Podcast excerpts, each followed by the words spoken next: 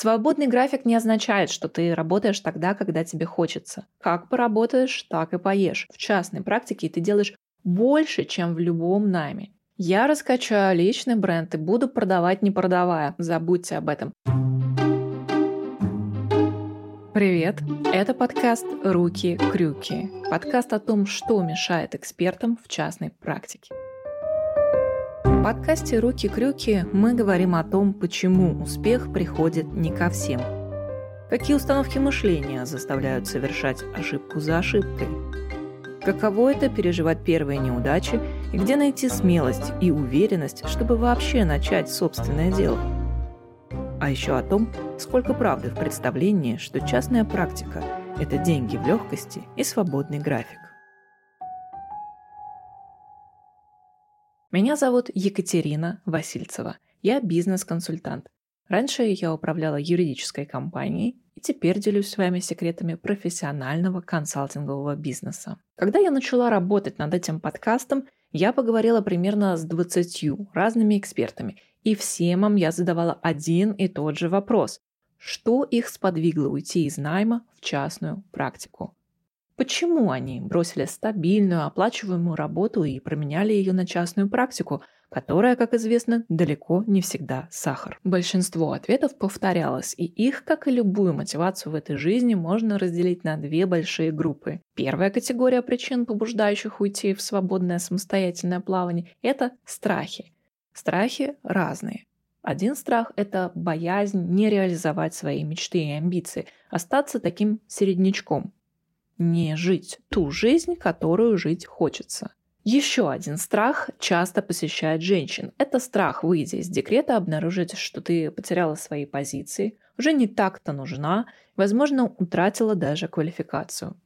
И одновременно это страх не влиться в прежний ритм работы с девяти до шести или с десяти до семи и не справиться с темпом этой самой работы. Часто этот страх скрывается за второй категорией причин – стремлением к отсутствию внешнего контроля. Большинство частных практиков говорят о том, что для них была важна свобода и самостоятельность в принятии решений, гибкость распорядка дня. Но я задумалась, разве нельзя добиться того же самого в найме?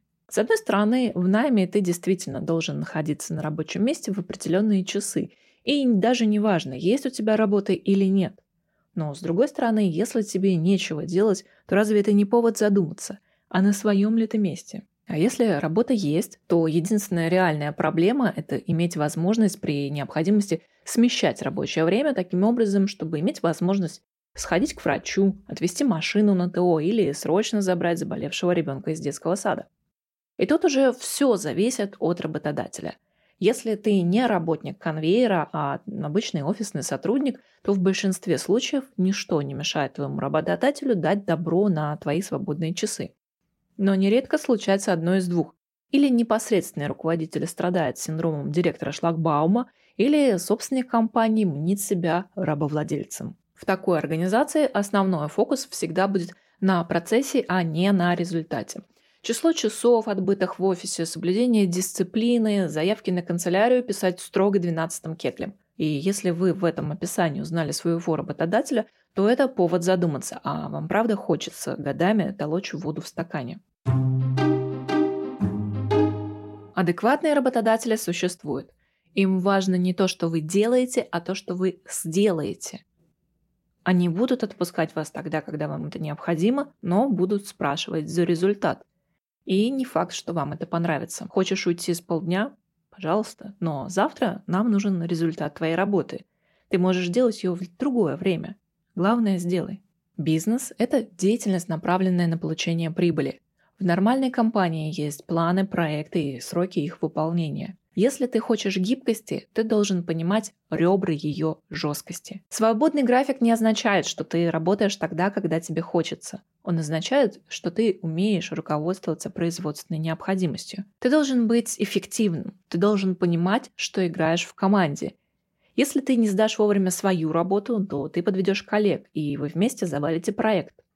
Завалите проект, и компания не получит доход. А доход компании – это твоя зарплата. Конечно, отвечать только за то, что ты сидел в офисе от звонка до звонка, куда проще, чем за свой вклад в собственную зарплату. Но погодите, а разве в частной практике как-то по-другому? Там ты сам себе та команда, которая в бизнесе работает сообща. Как поработаешь, так и поешь. И совершенно некому тебя подстраховать. Ты сам полностью на сто процентов несешь всю ответственность. И если ты не был готов делить ее с коллегами, работая в найме, то с чего ты решил, что справишься в свободном плавании? Здесь есть о чем подумать. Самостоятельность в принятии решений. Это то, что нам свойственно переоценивать. Мы постоянно переоцениваем свое стремление к самостоятельности. Отчасти в привлекательности облика частного практика, предпринимателя, фрилансера виноваты социальные сети. В них мы часто видим атрибуты легкой и красивой жизни, и слишком многое при этом остается за кадром. Если в найме ты отвечаешь только за один строго определенный фронт работ, то в частной практике ты не можешь заниматься только подготовкой договоров, только оформлением презентаций. Тебе еще нужно заниматься продвижением, совершать продажи, вести финансовые расчеты, справляться с недовольными клиентами. В частной практике ты делаешь больше, чем в любом найме. И часто вообще не то, чему тебя учили в вузе. Ты человек-оркестр и просто не можешь позволить себе не делать то, что тебе не нравится.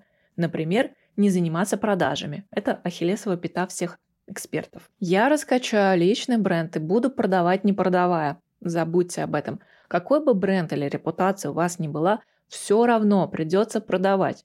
Убеждать в компетентности, согласовывать цены, объем работ, где-то идти на уступки, где-то слышать отказы. Если вы к этому не готовы, к частной практике вы тоже не готовы. Подводя итог, на мой взгляд, есть только одна причина начать частную практику. Это хотеть попробовать себя в предпринимательстве. Узнать, на что ты способен, не только в зоне своей профессиональной экспертности. А вот все остальное – это чистой воды побег от ответственности. Это была Екатерина Васильцева и подкаст «Руки-крюки». Подписывайся, чтобы не пропустить следующий эпизод. До скорой встречи!